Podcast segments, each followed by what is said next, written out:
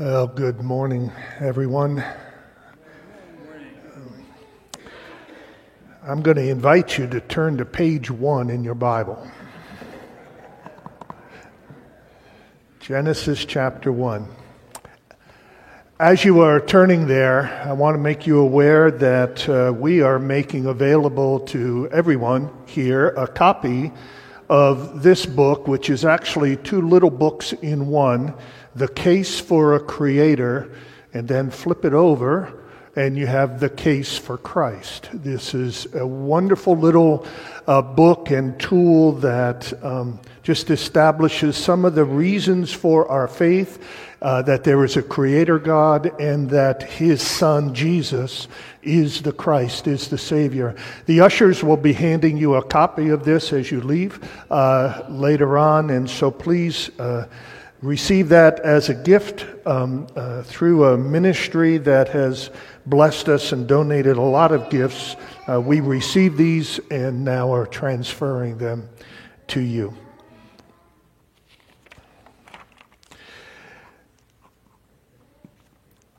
With our Bibles open to Genesis chapter 1, before I read this text,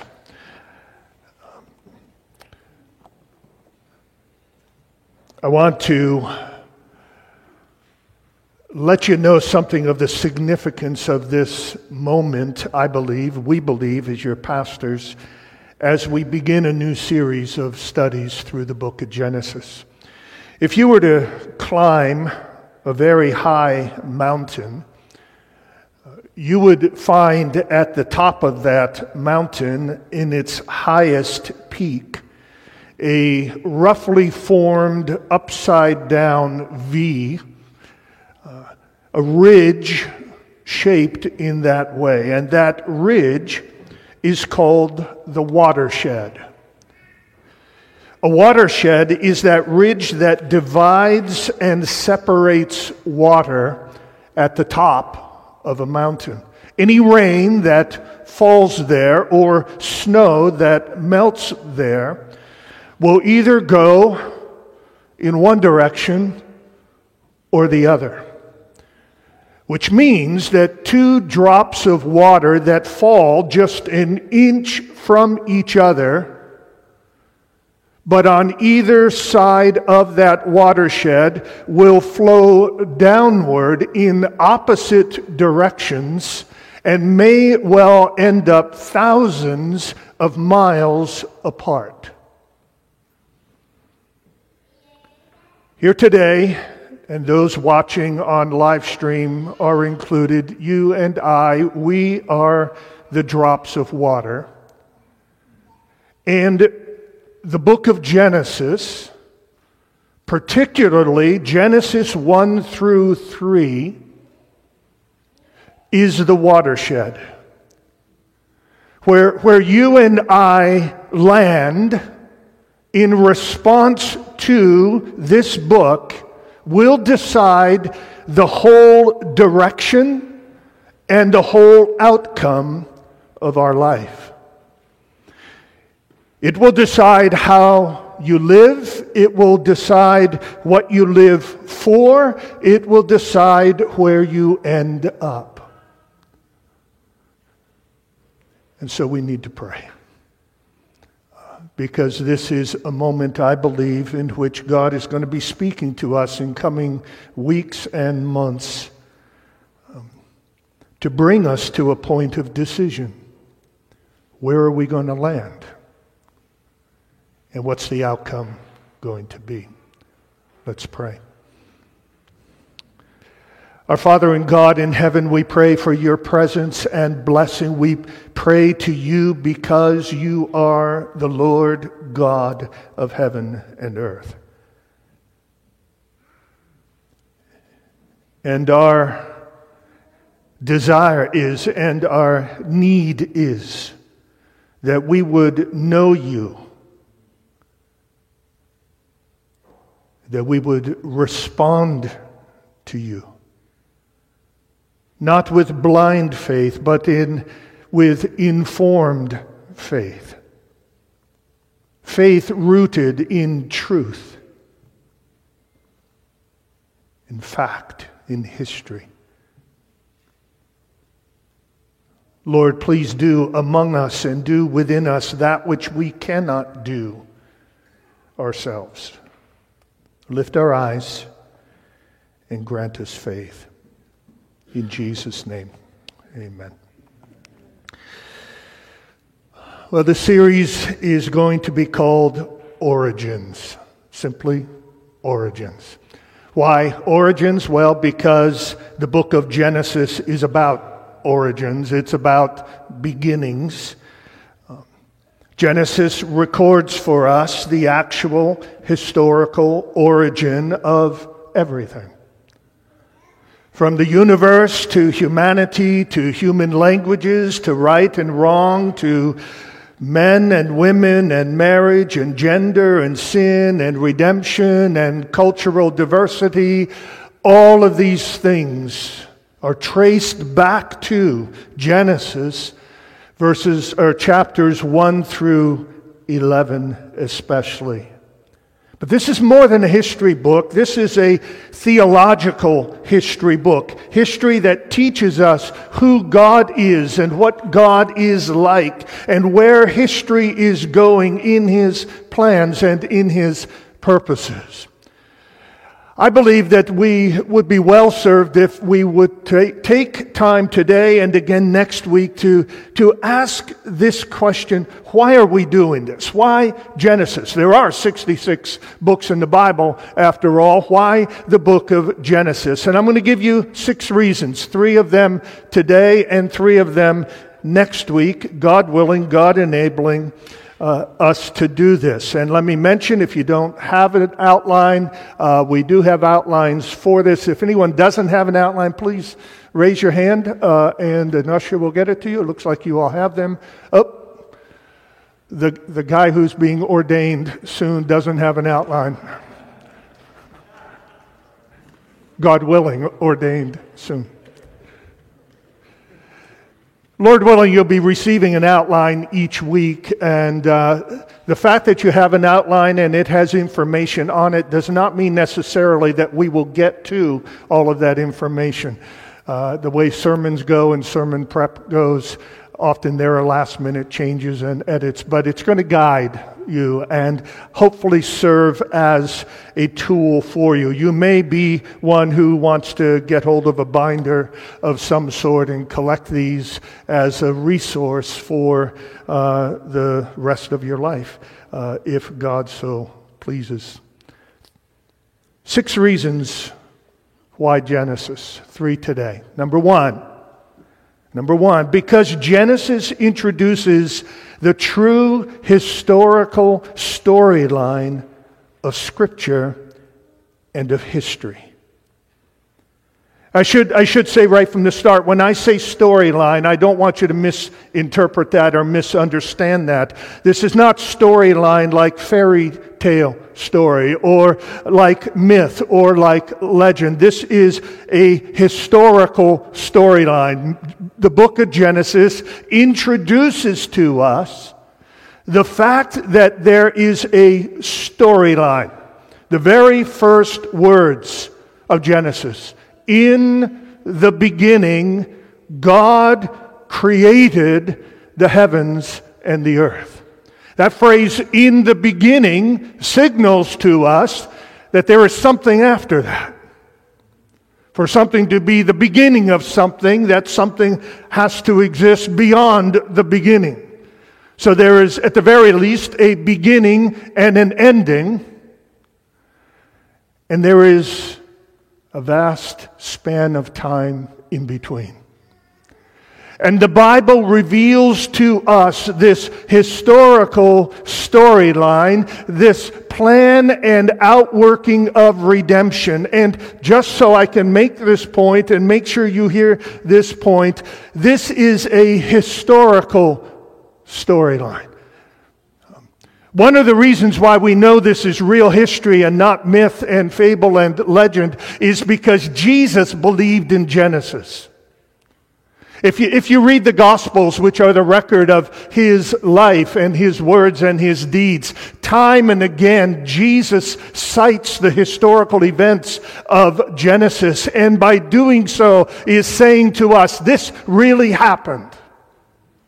And friends, if Jesus, Jesus, who is the Son of God, who came here to earth, who did many mighty deeds to demonstrate and prove that he was the Son of God, who taught like no one has ever taught, who lived like no one has ever lived, who was good and kind and true and honest like no one has ever been. If he who was crucified and then raised from the dead and declared to be the Son of God with power, if he says Genesis is true, then my friends, Genesis is true. This is history. This isn't myth. This isn't fable. This isn't legend. This is history. And so when we come to Genesis 1 1, which says, In the beginning God created the heavens and the earth, we need to know that no one less than Jesus affirms that that's exactly what happened. Jesus believed in Genesis. It is historical, it is actual, it is factual, it is truth. And it's a story, a wonderful story. We used to sing as kids, Tell me the old, old story. Uh, the Bible tells us an old, old story. A story of a God of infinite love and power who did all that needed to be done and has done all that needs to be done to restore us from our brokenness, our sinfulness, our shame, and our sorrow. There is a storyline in the Bible. Um, we can think of it in terms of five aspects or stages. Um, I like to start with pre creation, where God, the Father, Son, and Holy Spirit existed in Himself and by Himself for eternity past, perfectly content without us. I hope you realize that. God doesn't need you. He dwelt forever before the beginning.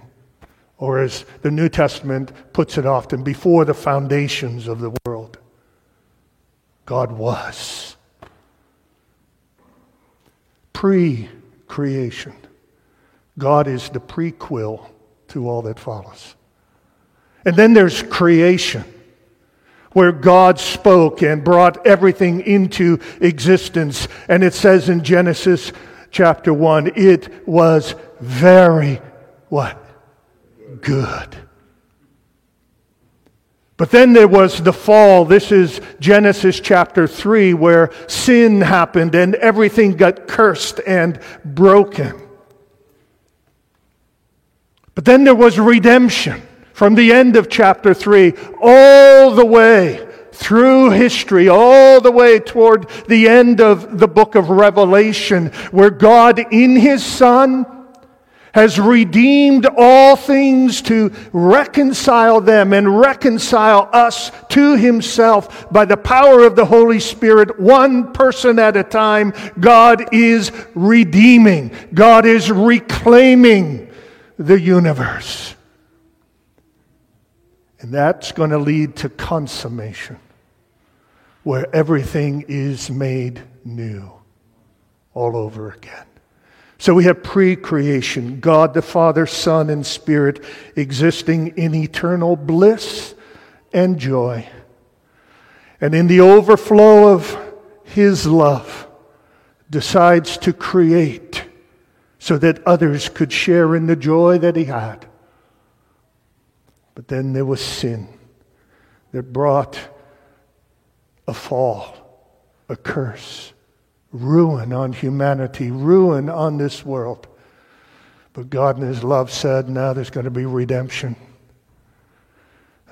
I'm going to buy them back to be my own, and I'm going to change them and transform them and restore them and reclaim them.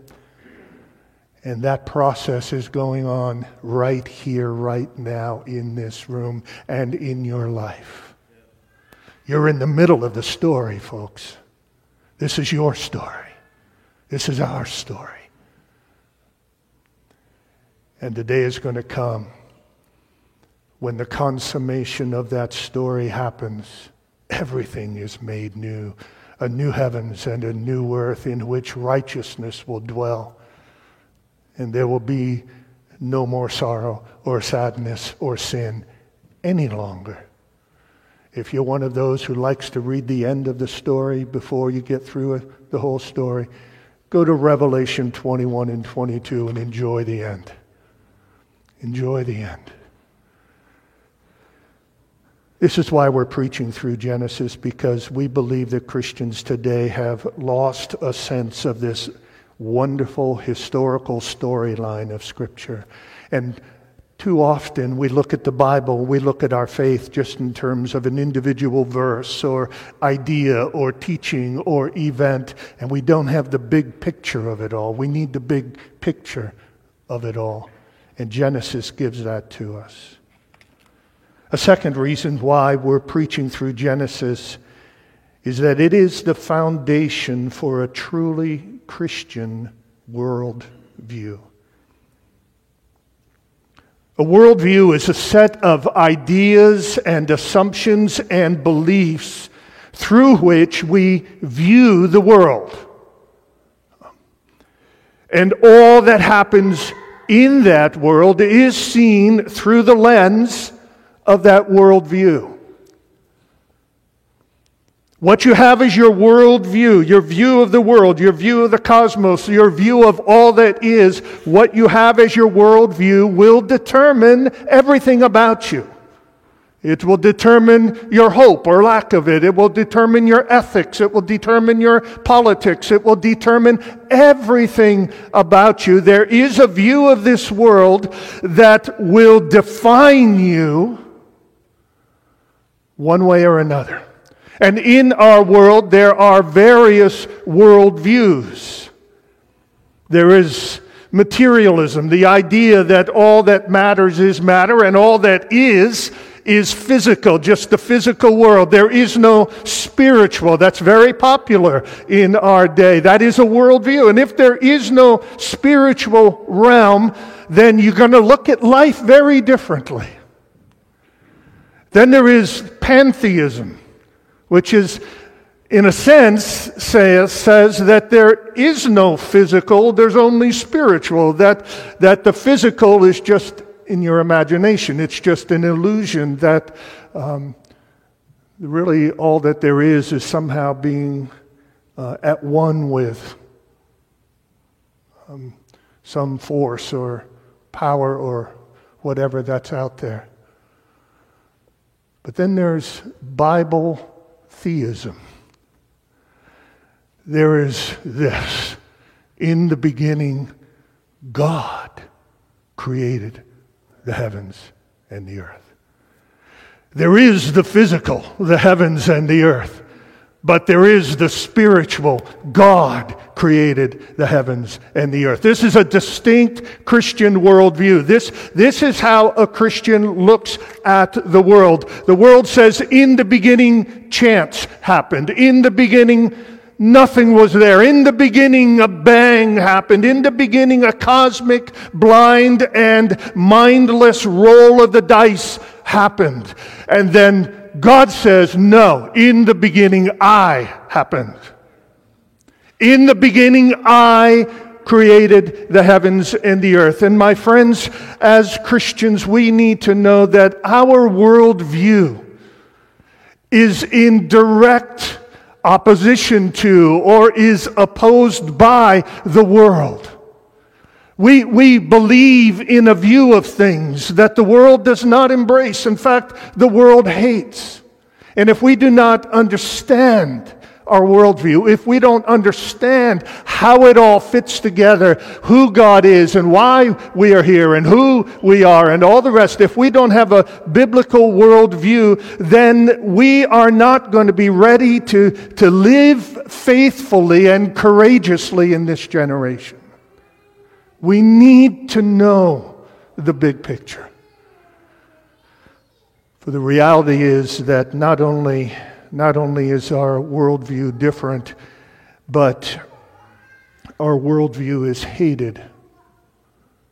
It is hated and it is mocked. Had the joy just yesterday of sitting with a young woman from our church who's uh, decided to follow Jesus and live her life. This young teenager live her life for Christ. She told me that she gets mocked at school, that there are counter worldviews. She didn't use that term, but that's what she was talking about. There are different worldviews. And fellow students mock her and scorn her for her faith. We need to understand that this is the way it always has been and always will be. There is a price to pay. There is a price to pay for following the truth as it is in God. And we need to be ready to give an answer for the hope that is in us. We need to know what we believe. And we are hoping and praying that this experience in Genesis will equip us to that end you're finding it like I am, aren't you? That our culture expects us to walk in lockstep agreement. Our culture has no tolerance for a Christian worldview. Um, we're going to need courage. We're going to need truth.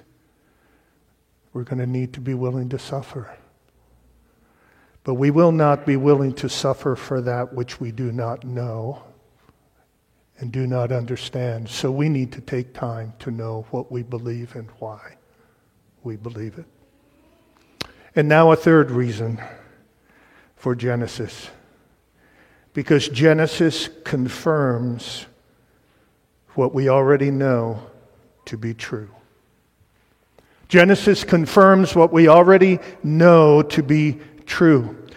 Contrary to what a lot of people think, our first reason for believing in God is not because the Bible says so. Our first reason for believing in God is because creation says so. Creation declares the reality of God. Creation, if you will, is volume one of how God communicates to us, and Scripture is volume two. Volume one, all that God has made. Remember Psalm 19? Look, uh, later on, look at these verses, look them up and study them and review them, but just listen to them now. Psalm 19, verse 1 The heavens declare the glory of God and the sky above proclaims his handiwork. Day to day pours out speech, and night to night reveals knowledge. There is no speech, nor are there words whose voice is not heard. Their voice, the voice of creation, goes out throughout all the earth, and their words to the end of the world. In other words, there is not a square inch on this planet, there is not a human being on this planet who has not heard and seen and received received the glory of God as manifested in creation. Genesis merely confirms what nature tells us. And so we have in Acts chapter 14, I, I love this interaction that Paul has as he is in a, a town where they are, they, he Paul had done a miracle and, and the people were trying to make him into a God. And, and, and Paul says to them, Men, why are you doing these things? We also are men of like nature with you, and we bring you good news that you should turn from these vain things to a living God, a living God who made the heaven and the earth and the sea and all that is in them in past generations, he allowed all the nations to walk in their own ways, yet he did not leave them without witness, for he did good by giving you rains from heaven and fruitful seasons, satisfying your hearts with food and gladness. What's Paul saying? God has been talking to us through creation and nature since the beginning of time. He has not left himself without witness. Anyone, anyone who says to you, if God is there, why doesn't he talk to us? Say to them, he is talking to us all the time. He is talking to us through creation. He has not left himself without witness, for he has done good by sending rain and fruitful seasons and satisfying your heart with food and gladness. Did you have even five minutes this week in which your heart just felt happy? Maybe it was, as it was for me, Galen's meatballs. Filled my heart with joy.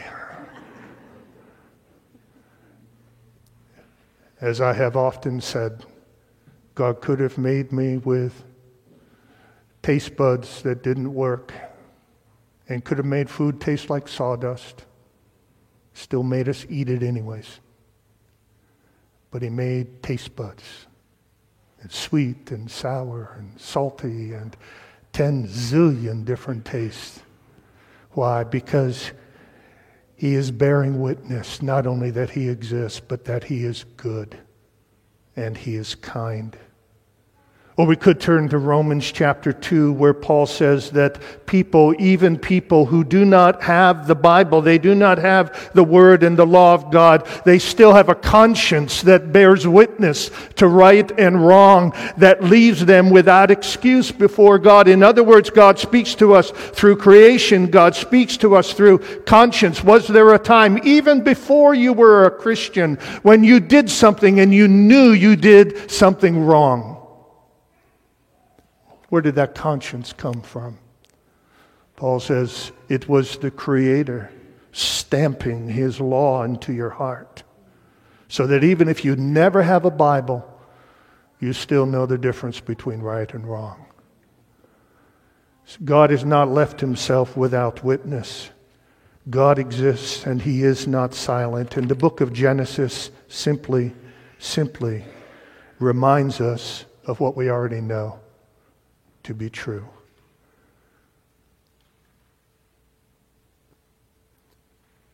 And so, what kind of questions begin to jump into your mind? What about evolution? What about this? What about that? How could that be true? How could that be possible? Or maybe the question for you is if, in the title, uh, uh, words of a title of one book I read years ago, if there is a God, why are there atheists? If there is a God, why are there people who don't believe there is?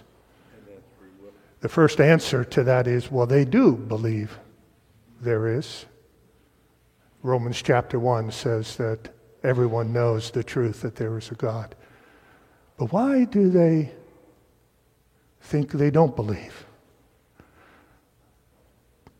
It's because, and we must deal with this, my friends, it's because once you acknowledge Genesis chapter 1, everything changes in your life.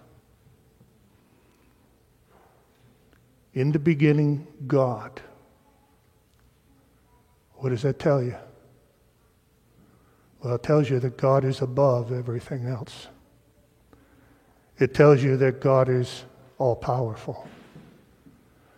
It tells you that your life is dependent upon Him. It tells you that He has a claim upon you. Why is it that people deny the existence of God? It is not because there is no evidence for the existence of God. It is because admitting the existence of God means that He has a claim on my life. Admitting the existence of God means that there is a being of infinite power, and I am not Him. It means that there is one who is lawgiver, one who calls the shots, someone who is in charge, someone who is sovereign and almighty. And it's not me. It means there is someone who has an absolute claim upon my life. Why do people deny? Because to acknowledge must lead to surrender. And humans don't like to surrender. Our pride, our rebellion stiffens our hearts and our necks against God. Why do people deny? Well, in part it's because God is simply intimidating.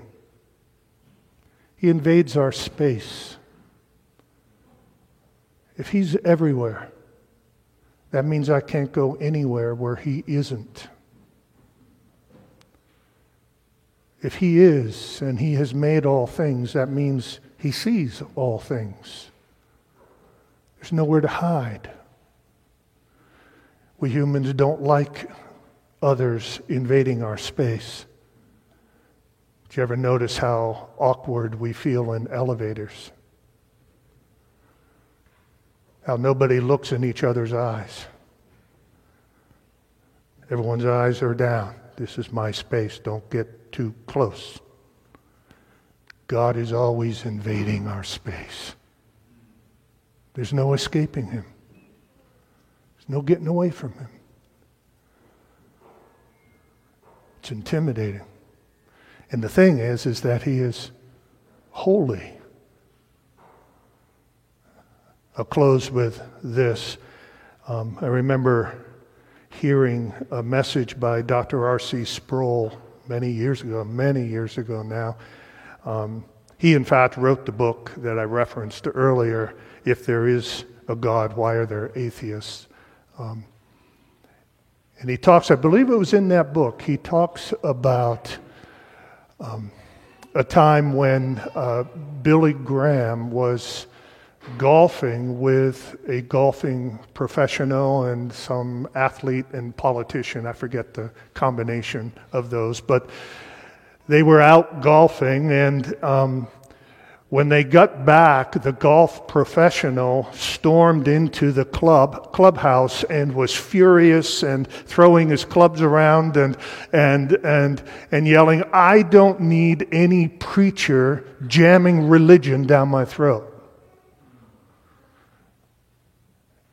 Somebody approached the golfer and said, "Whoa, Billy Graham must have been hard on you out there." Huh? And the guy kind of hung his head in sheepishly and said, Well, actually, he didn't say a word. He didn't say a word.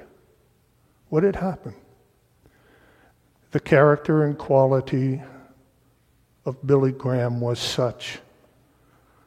Whatever his imperfections and all of ours are, the character was such that when when someone who was different, who didn't have that character, who didn't have that heart, who didn't have that self control, who didn't have the rage and the anger, when, when, they, when the holy came in contact with the unholy, the unholy is very uncomfortable. Why do people deny Genesis 1 in verse 1? Because as we're going to see above all, he is holy. He stands alone. And if you do not have a covering, If, if you are not covered by the blood and the righteousness of Jesus, standing in the presence of a holy God is absolutely terrifying. But if you have Jesus, you can actually stand before him with joy. As we move forward, it's going to be so essential as we learn so many things about the glory of God and the majesty of God and the power of God and the transcendence of God. We're going to begin to wonder at times how in the world can I possibly have a relationship with Him? Well, the answer is that He, in His love, came down and met us on our ground, on our turf. He invaded this world so that he might atone for us, so that he might be raised from the dead, so that he might ever live as Savior and Lord to reclaim you and redeem you and position you so that you can stand even now in the presence of a holy God and then forever and ever and ever in the presence of that God, face to face in all of his glory. Yeah, we're going to need the gospel throughout this series, or else God's going to intimidate us to a point of terror. May it be that God will, as we study Him and see Him in all His majesty and glory, may it be that our hearts will be filled with reverence and awe and wonder, um, but not terror.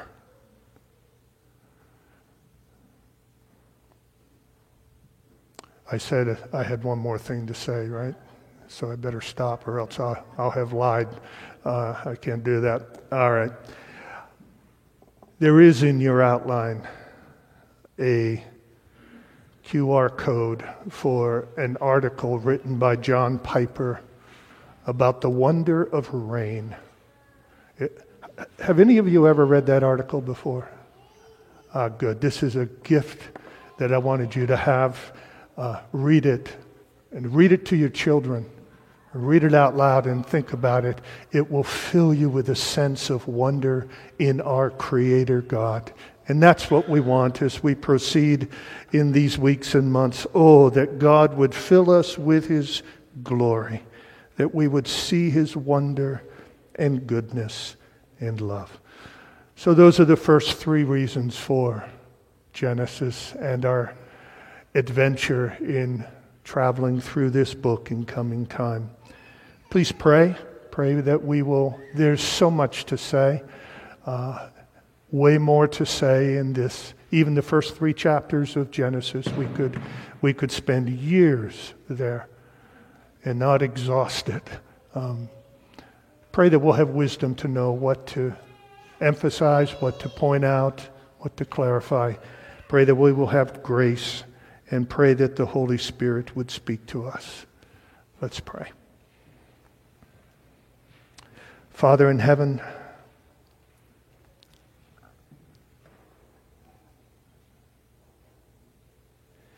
I pray that you will use your word. Use your word to touch us deeply and powerfully. And I pray, Lord, that if there are any here who have never surrendered to their Creator, to you, that, Father, you will soften hearts and humble hearts and lead them to your throne. I pray for us all that we will bow and worship, stand in awe of you. In Jesus' name. Amen. You know, I was, uh, thank you. It occurred to me about halfway through the message that I never actually read the text, uh, uh, Genesis 1. So your Bibles are there, um, but I never read that. I am sorry, my brain kind of detoured there somewhere and uh, left it out. In fact, if you want your own heart to be blessed, read the first three chapters of Genesis out loud. Uh, and just that's the story of the beginning. Uh, and then, if you want to see the end of the story, go to Revelation 21 and 22. Thank you for coming today. Our, our prayer is that um, God has begun a good work in each one of us, and our prayer is that He will continue it and perfect it and bring it to completion in each one of our lives. God bless you.